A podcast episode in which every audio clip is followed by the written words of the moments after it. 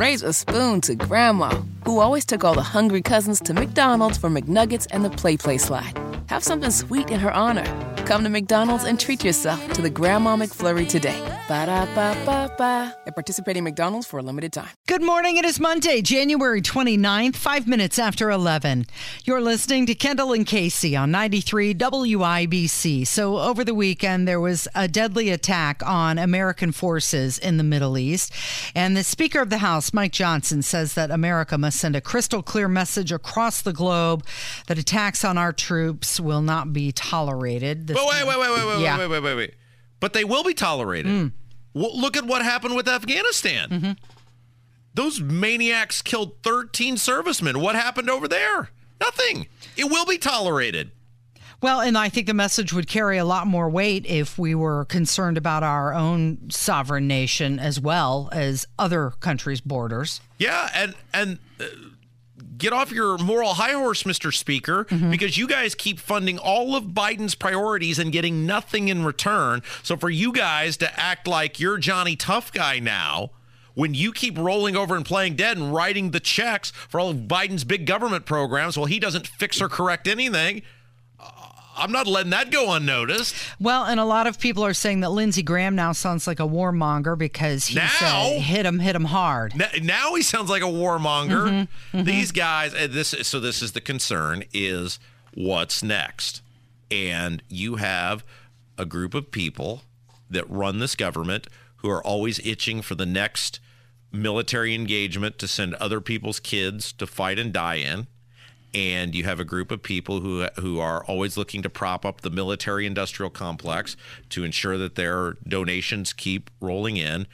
And um, I would be very worried right now if I had a loved one in the U.S. military. Well, and Hammer had a good point when he was here in the studio, and he said, you know, Biden wants to be a wartime president, and it sure does seem like he's trying hard as hell to become one.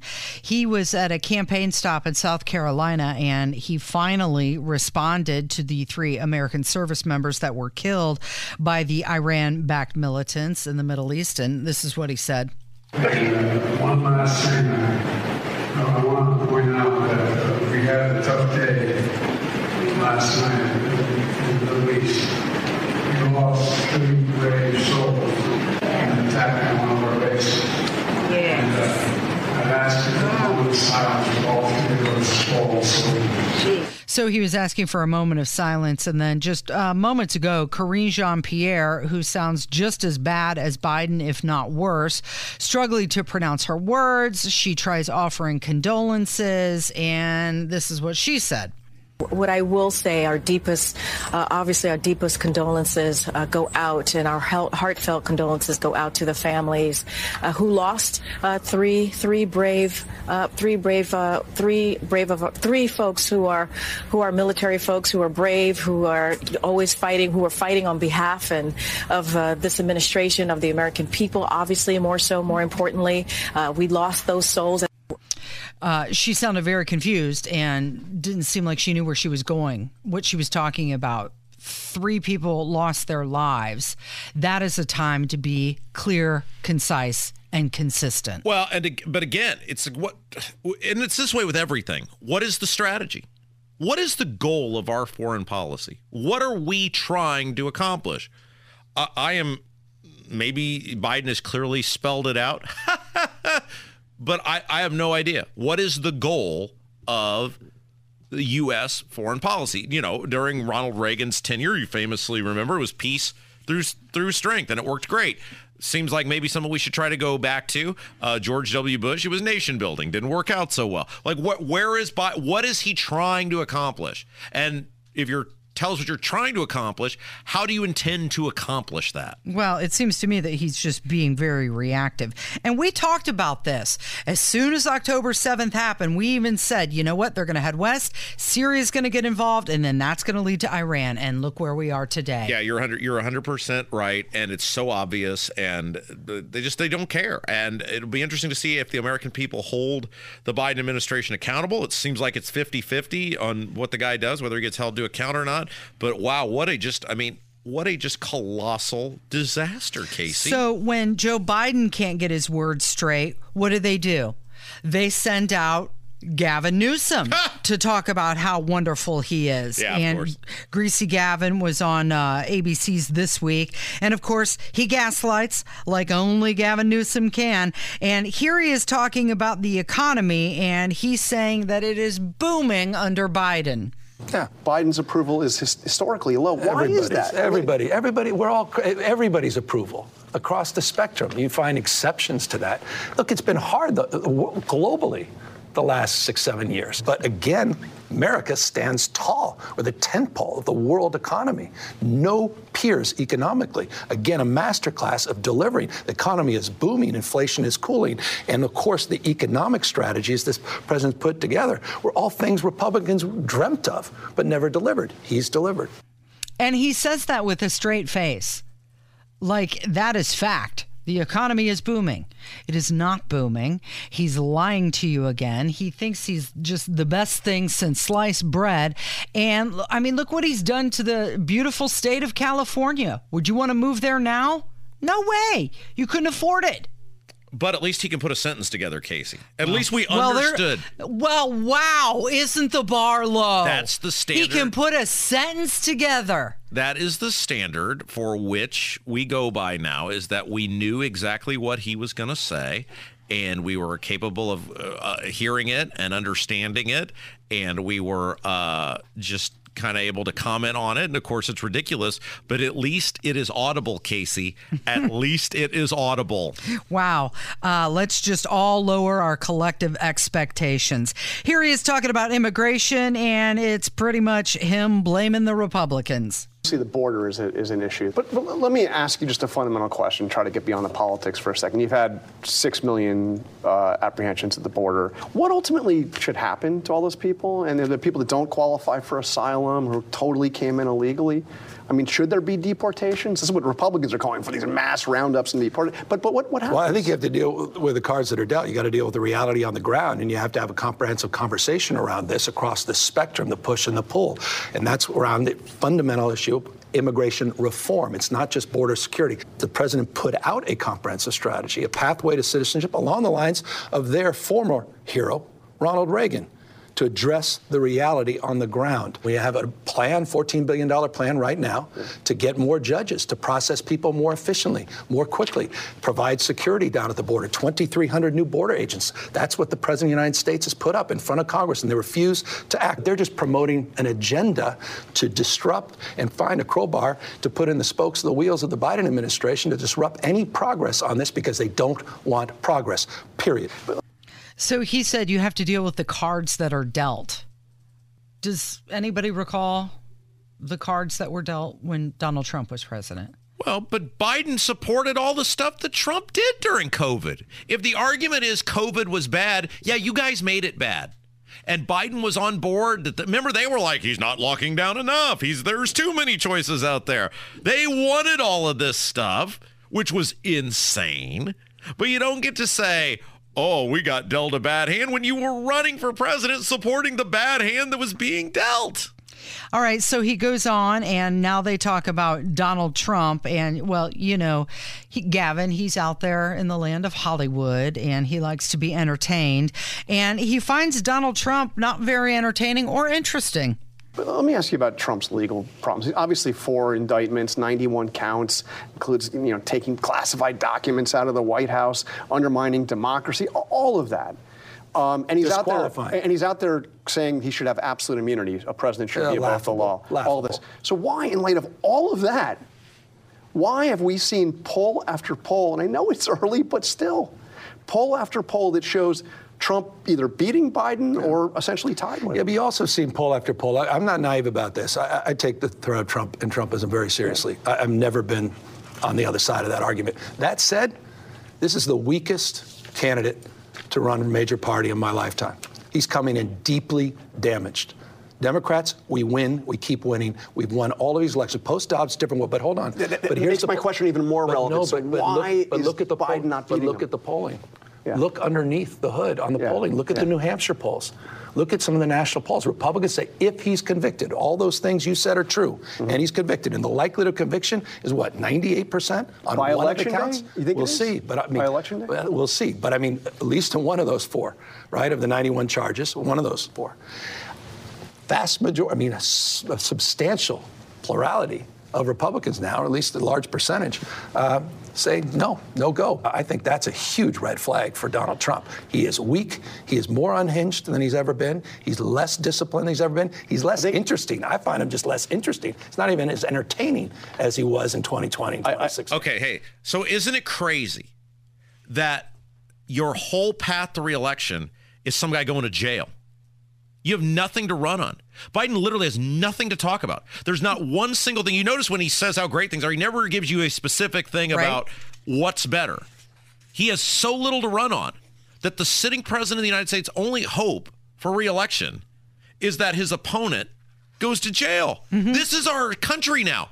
These are the people who govern us, Casey, where we are so porous that on one side, we've got who was one of the most unpopular presidents in history as a collective by the time he left, and his, uh, what not predecessor, what would be aftercessor?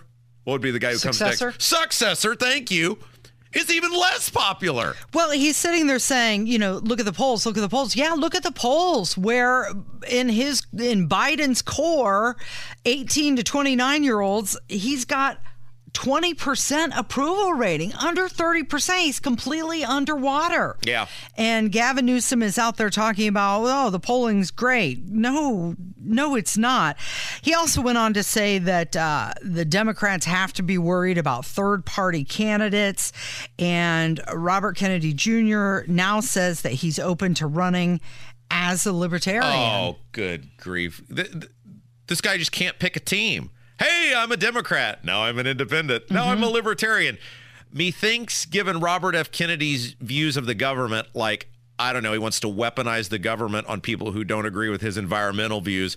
Methinks maybe he doesn't exactly understand how the Libertarian Party actually works. However, if you've seen the Libertarian Party lately, they don't really understand how they work. So they might, Casey. It might be a marriage made in heaven. The National Libertarian Party is a total, total, total, total, total mess. Well, I think the National Libertarian Party would be grateful to have a name like Kennedy to put on their ticket. and they would get, I think, ballot access in all 50 states. Mm-hmm. I mean, that would be because Kennedy's going to have some issues getting on the ballot because of signatures, et cetera. Casey, when we come back, I'm going to hit you with this. I hope it's all right. Yep. Um, there was some big uh, news in the Jamie Knoll saga. Oh, right. And uh, of course, Jamie Knoll is the governor's very close personal friend Mm-hmm. and political ally who has been charged with 15 felonies related to behavior when he was the Clark County sheriff. And the question we continue to ask is how could the governor Not know. possibly have not known about this? So, some big developments that even further ask the question uh, on Friday how could the governor not have known? All right, we'll get into it coming up from 93 WIBC. Raise a spoon to Grandma, who always took all the hungry cousins to McDonald's for McNuggets and the PlayPlace slide. Have something sweet in her honor. Come to McDonald's and treat yourself to the Grandma McFlurry today. Ba da ba ba ba. At participating McDonald's for a limited time. Whether it's audiobooks or all-time greatest hits, long live listening to your favorites. Learn more about Kisqali Ribociclib 200 milligrams at kisqali.com and talk to your doctor to see if Kisqali is right for you.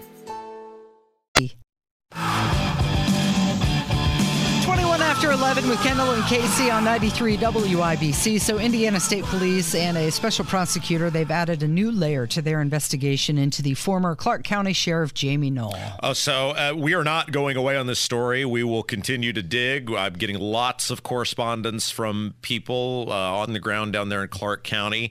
Uh, this is a huge story, and my hope is if we keep talking about it, Indianapolis media will start to cover it more because the story is not whether Jamie Knoll appears to be a just a total sleaze bucket, as they say in uh, Arrested Development. He was.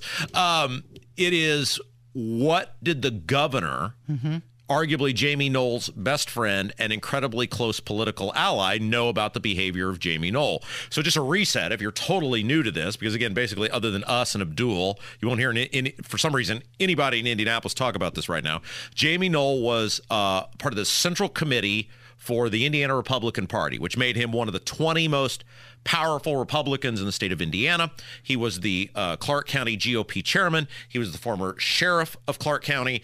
And uh, he also was one of the stars of a reality TV show called 60 Days In, I believe was the name of the show, where he allowed undercover people to come in. It was a reality TV show into his jail, and they were kind of snitches for the for the jail. Very high profile individual, very well known in Republican circles, and most importantly, I mean, I, think you could probably say, if not the best friend, one of the two or three best mm-hmm. friends of the governor of the state of Indiana. He has now been charged with 15 felonies related to all sorts of you know, ghost employment and business corrupt business influence and theft and official misconduct related to, in large part, his time as Clark County sheriff. And I mean, it's as these stories begin to come out, this guy was clearly, clearly living far above what a person who was a county sheriff that's an okay job, but this guy was living a lifestyle that nobody who's a county sheriff, unless they were previously independently wealthy, which he was not, would be living. And so the question needs to be asked, and the governor needs to answer what he knew. And for that for that matter, Kyle Hupfer, who was the mm-hmm. former chair of the Republican Party, Anne Hathaway, the current chair of the Republican Party, and really that entire central committee, who is the power structure of the Indiana Republican Party, because you're going to have a hard sell to convince me because we've talked about this before. Casey, I kind of know the lifestyle you're capable of living, mm-hmm. which means I know the kind of cars you can drive and I know the kind of trips you can take. And now that we work together for two years, I have an idea. And if you were to make some big purchase outside of that or do something that's outside of that norm, you'd probably tell me about it and we'd talk about it and you'd go, oh, you know, this is kind of out of the norm for me, but blah, blah, blah. If you started living outside the norm every single day, and I'm talking about trips you're taking and cars you're driving and clothes you're wearing and the lifestyle you're living. Mm-hmm.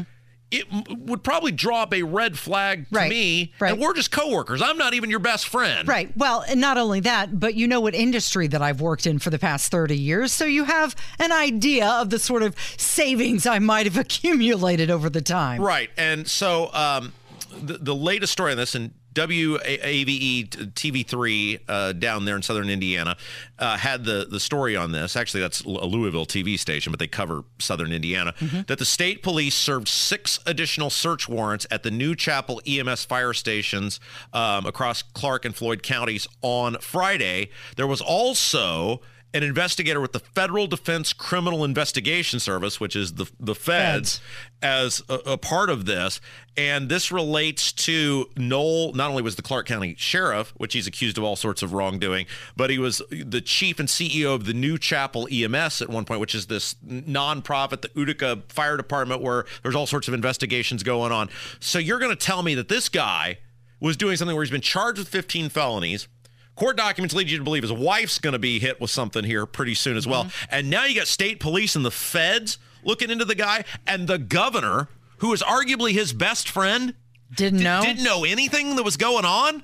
He was a part of the the core power structure of the state party, mm-hmm. and nobody knew that this guy was just living lav- lavishly above his his lifestyle, including having a child out of wedlock, which he was funding, and the woman he had the the child with who he was allegedly funding and nobody knew. I mean i knew about the kid whatever that was two three years ago. Everybody knew and nobody's like how are you doing this? Yeah well and not only that but he was making child support payments and not declaring it on his taxes. Uh, it is just i mean so this needs to be the story. And hopefully maybe the verified guys over at thr can instead of trying to verify Hammer and Nigel's correct reporting about Camp Atterbury, mm-hmm. maybe they can get over there and verify, or Indy Star, or anyone else, how it's possible that the one of the governor's best friends and super close political allies right. was living this lavish lifestyle far above his means and the governor didn't know anything about it. Well, and if he did know, when did he find out and did he continue their friendship or their uh, you know acquaintance afterwards? And if he did, why?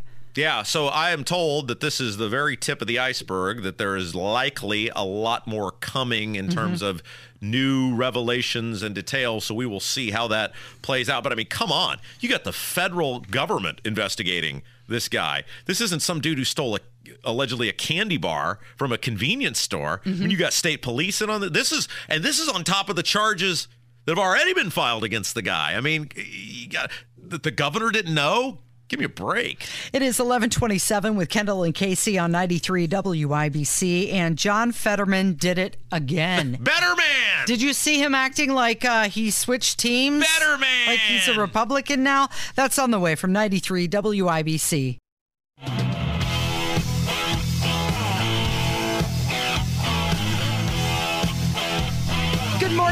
732 with Ken and Casey on 93 WIBC. Let's talk about the evolution of John Fetterman. Better man. Better man. He has tried to ban uh, Senator Bob Menendez from classified briefings. So these two guys have been going back and forth. And another thing that he did was he is rejecting some Democrats' attempts to crack down on Zyn, which is that uh, nicotine yeah. little patch, I think yeah. is what it is. And then at his house over the weekend, uh, some protesters showed up and um, they were yelling at him, Fetterman, Fetterman, you can't hide.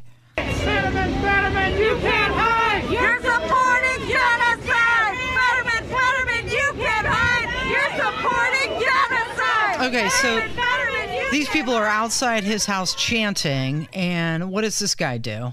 He goes up on the roof of his home to wave an Israeli flag back at them. You ever work with someone who's a little off? no. what do you mean? Perfect. Perfect. Perfect. Every day, Casey, when you show up to work, do you have any idea what I'm going to do? no.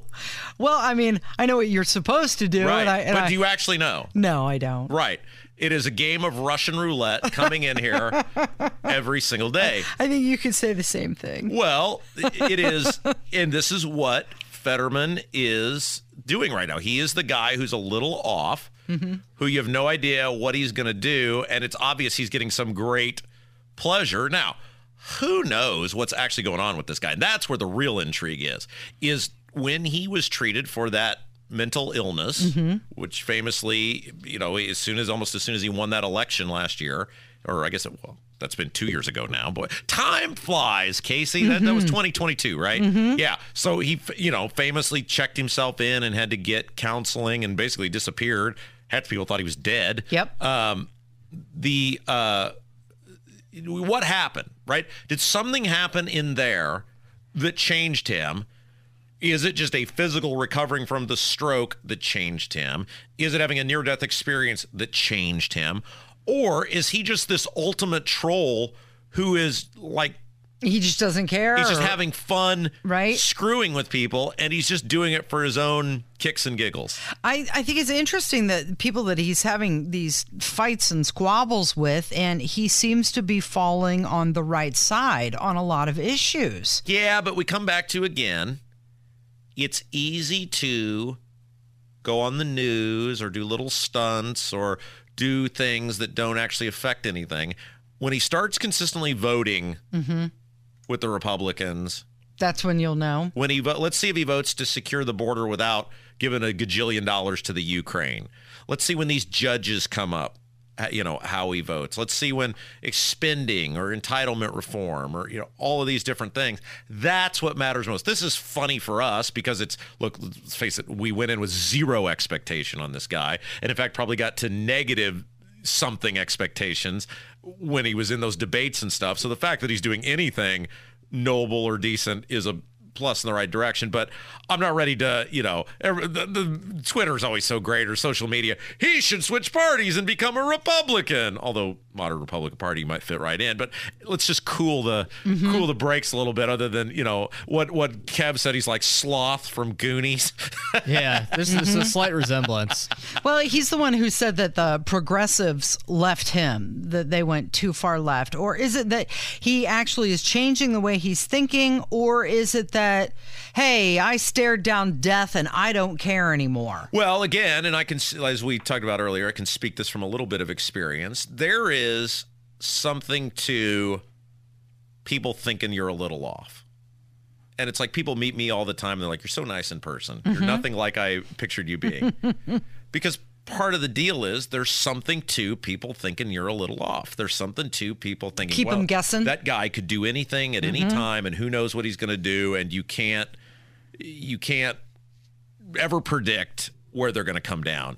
And there's probably a little bit of that in the in the Fetterman stage show that's going on here and he's getting attention out of it and he's enjoying that because what are they going to do to him? They need his vote. Mm-hmm. There's nothing they can do to him. He's not a part of that club. He's not going to fit in there. So what does he care? He's got five more years and then primary him if they don't like him, but I don't think he really thinks those sort of things through. He's just keeping people on their toes. All right. So on CNN's State of the Union, Nancy Pelosi, uh, she said that the FBI should investigate the pro Hamas protesters who have repeatedly interrupted Biden's speeches Yeah. because she said they could possibly be financed by Russia. You think some of these protests are Russian plants? See, their plans. I think some financing should be investigated, and I want to ask the the uh, uh, mm-hmm. FBI to investigate that. Mm-hmm. There, so she thinks these maniacs mm-hmm. who are vocally and publicly on the side of killing Jews, river to the sea, you know all the phraseology. She thinks those people are funded by the Russians. That's uh, her theory. It's a time warp, isn't it?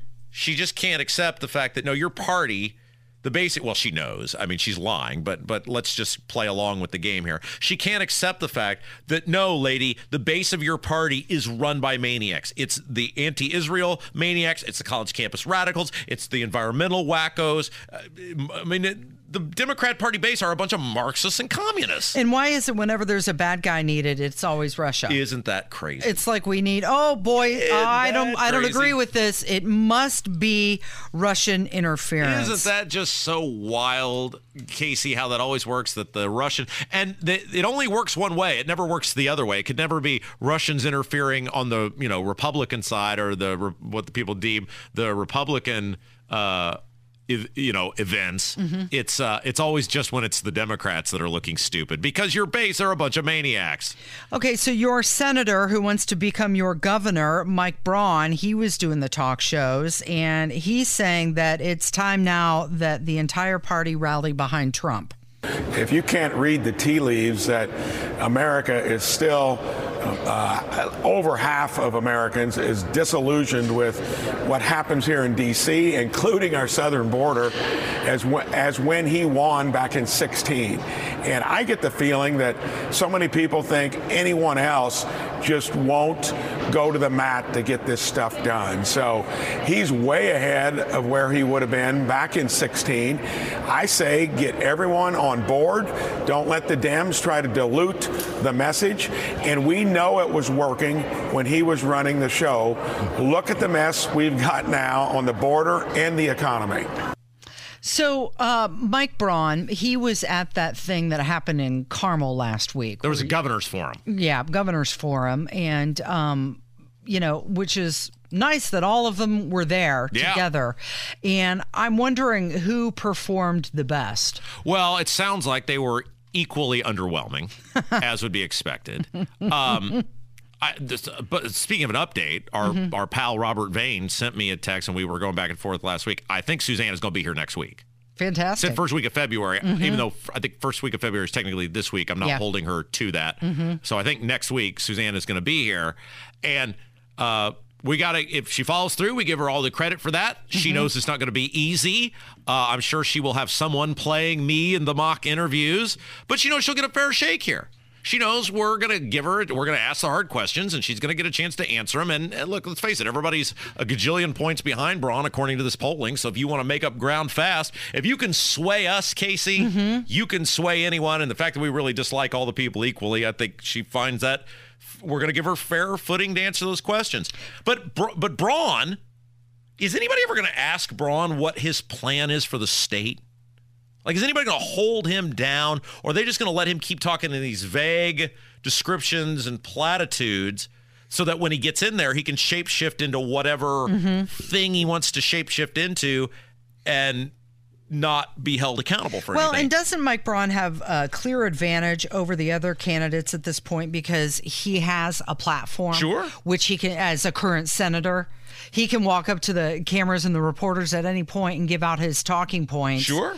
Um, and that's free media for him that the other candidates don't have. You know, I was thinking about this over the weekend. It really is too bad that Suzanne Crouch made the grave mistake of hitching her wagon to Holcomb. Because there's and and you'll see this Casey when she comes in here. There's something personally about Suzanne that's very charming. She's very likable as a person. Um, I'm sure she does very well when she's in rooms with people, like maybe not on a big, big stage, but in these, you know, GOP club things or whatever.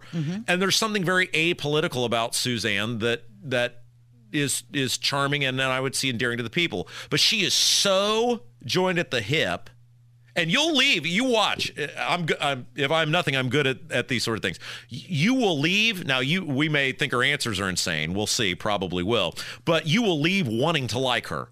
And it's a shame that she hitched her wagon to him. Now, if she wasn't lieutenant governor, she probably wouldn't be in this position anyway.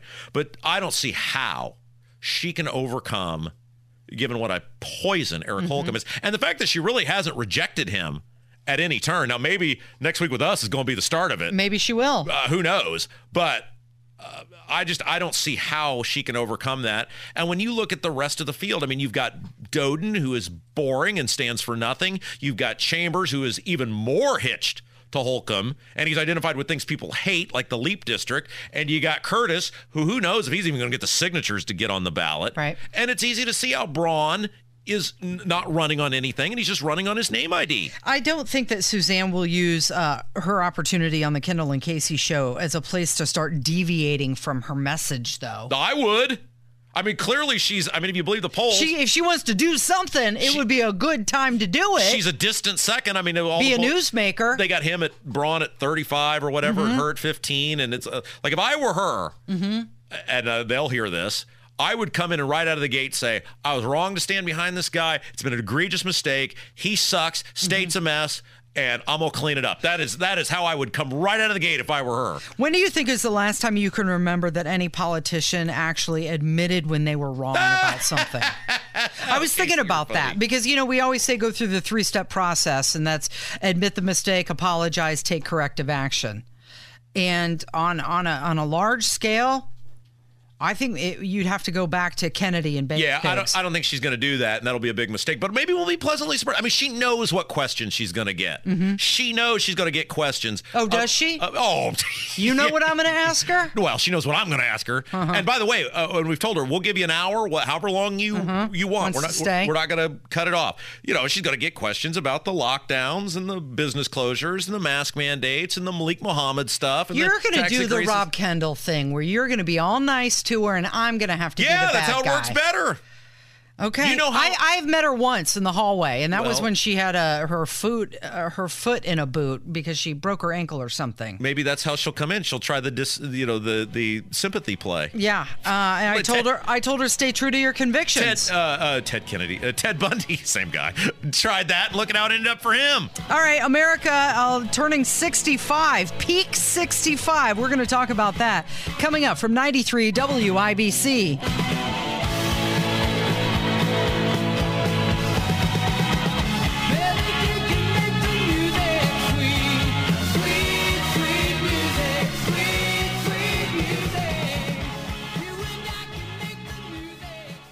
Raise a spoon to Grandma, who always took all the hungry cousins to McDonald's for McNuggets and the PlayPlace Slide. Have something sweet in her honor. Come to McDonald's and treat yourself to the Grandma McFlurry today. Ba da ba ba ba. At participating McDonald's for a limited time. Whether it's audiobooks or all-time greatest hits, long live listening to your favorites. Learn more about Kisqali Ribociclib 200 milligrams at kisqali.com and talk to your doctor to see if Kisqali is right for you.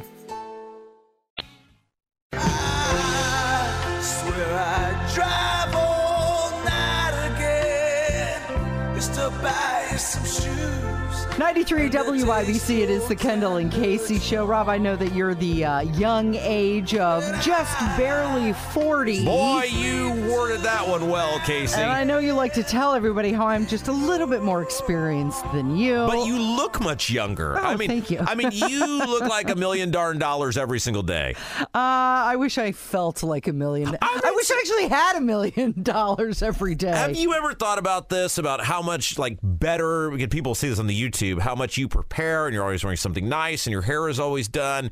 And me, Mm-hmm. I look like I've always just rolled out of bed. I mean, look at what I'm wearing today. I mean, these are like uh, Under Armour uh, athletic pants, Mm-hmm. uh, the WIBC Radiothon.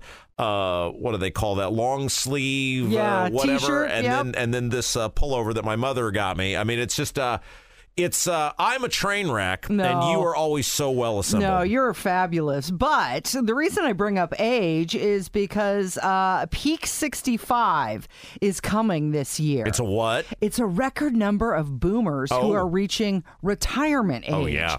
They're calling it the silver tsunami.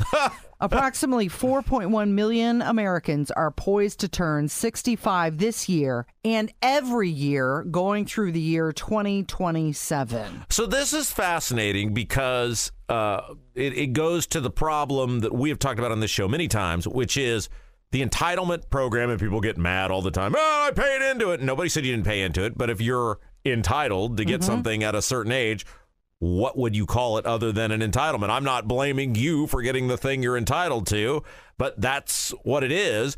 And and the reality is that we have too many people on the government assistance for the amount of people that are paying. Now, mm-hmm. I'm not saying we should take away from people who've been promised something.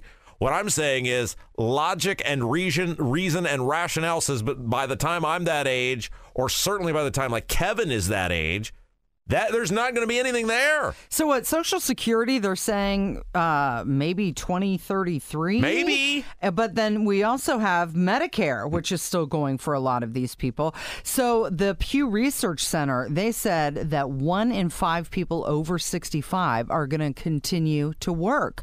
They're going to choose to continue to work, not necessarily because they have to, but because they want to.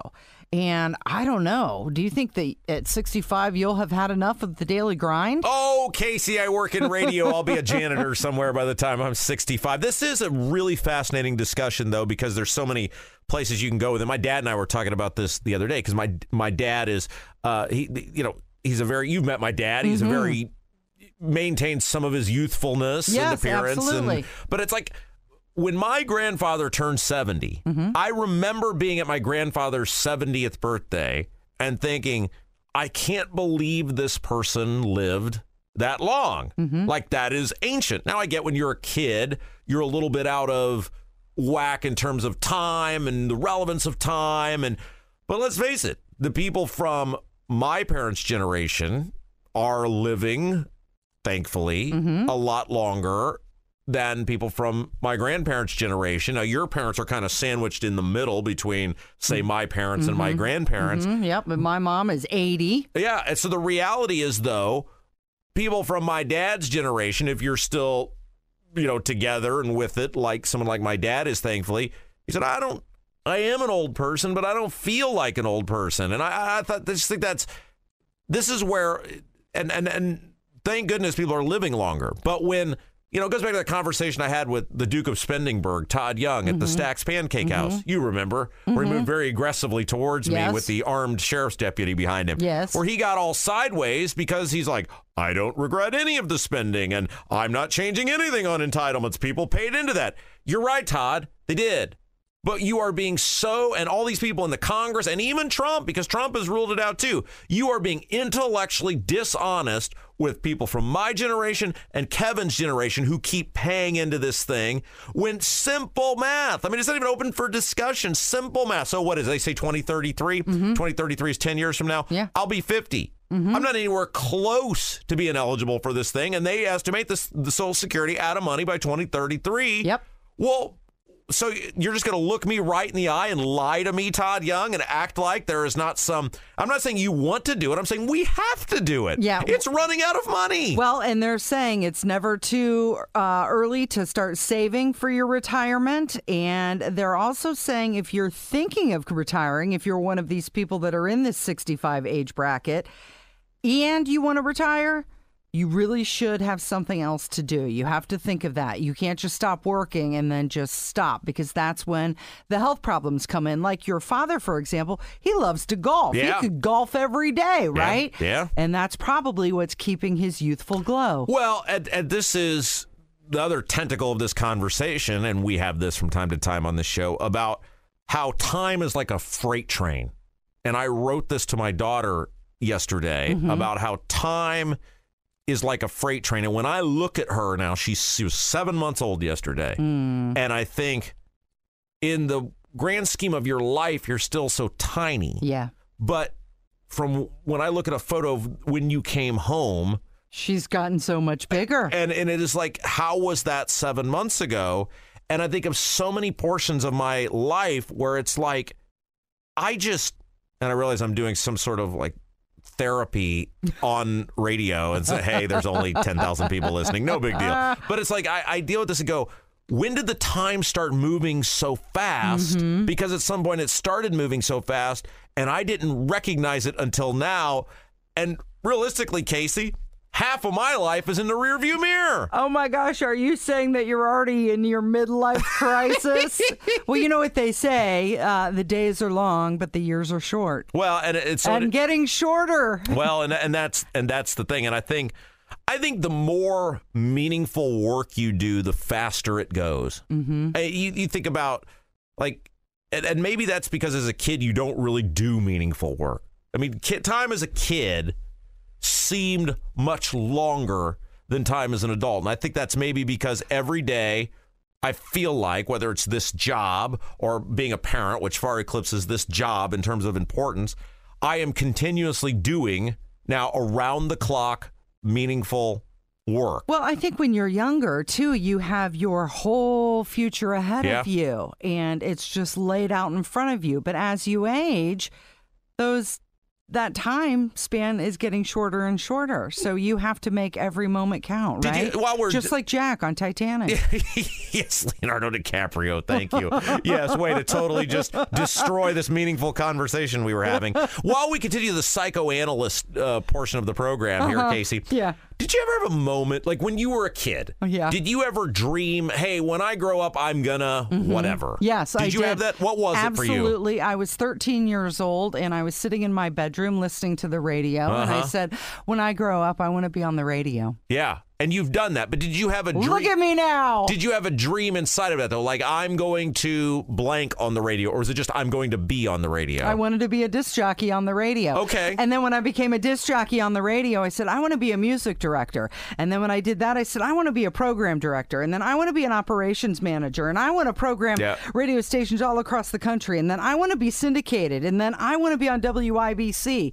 Look at me Look at achieving you. my goals. Look at you. Yeah. Uh, okay, so my point of this was, and clearly, uh, and I think you have siblings, and I think it's a little different. I think you maybe dream a little different Mm-hmm. as an only child because you largely entertain yourself. Yourself, Like, yeah. Mm-hmm. like ninety percent of my entertainment was. Was me, you know, Yeah. the things and the people and that I would invent, invent in my head and scenarios I would invent in my head. So my, for me, it was, hey, I'm going to be when I grow up, I'm going to be the next Rush Limbaugh. Mm-hmm. Well, while I've had a successful radio career, it finally occurred at about the age of 30. I'm not probably going to achieve that level of success. And that used to really bother me, but it doesn't anymore. Mm-hmm. Well, you're Like, your own person now, and I think you kind of grow into that as you get older. Maybe you set the bar pretty high. I mean, you know, could you pick only the best of all time? Well, there- it's good to emulate, but you don't, you know, you need to be you. there's you know uh, there's kind of this this saying that uh, at some point you will play with your friends for the last time only you don't realize you're Yeah. playing with your friends for the last time and there's probably a point too in life where you will dream this thing Mm-hmm. for the last time you will in your head work through these things for the last time. For only ch- children like me who spend a lot of time playing by themselves, you will these people you invented or these scenarios you invented will exist for the last time, and nobody tells you that that's That's it. That's it. And sometimes you don't rec- you don't even recognize it until it's long past. But I'm totally okay that I would get to work with you every day. Oh, thank you. I mean, if somebody would have said, you Today's the last time. Make it count. you could either be Rush Limbaugh or work with Casey Daniels every day, I Uh-huh. totally would have chosen you. I think I'm better to look at. yeah, I Uh, totally, 100%. No doubt. All right. Well, that's going to do it for us today. Uh, our last time for this Monday. Thank you, Rob. Thank you, Kevin. And thank you for listening today. Tony Katz is up next. This has been Kendall and Casey on 93 WIBC. Raise a spoon to Grandma, who always took all the hungry cousins to McDonald's for McNuggets and the PlayPlace slide. Have something sweet in her honor. Come to McDonald's and treat yourself to the Grandma McFlurry today. Ba da ba ba ba. At participating McDonald's for a limited time.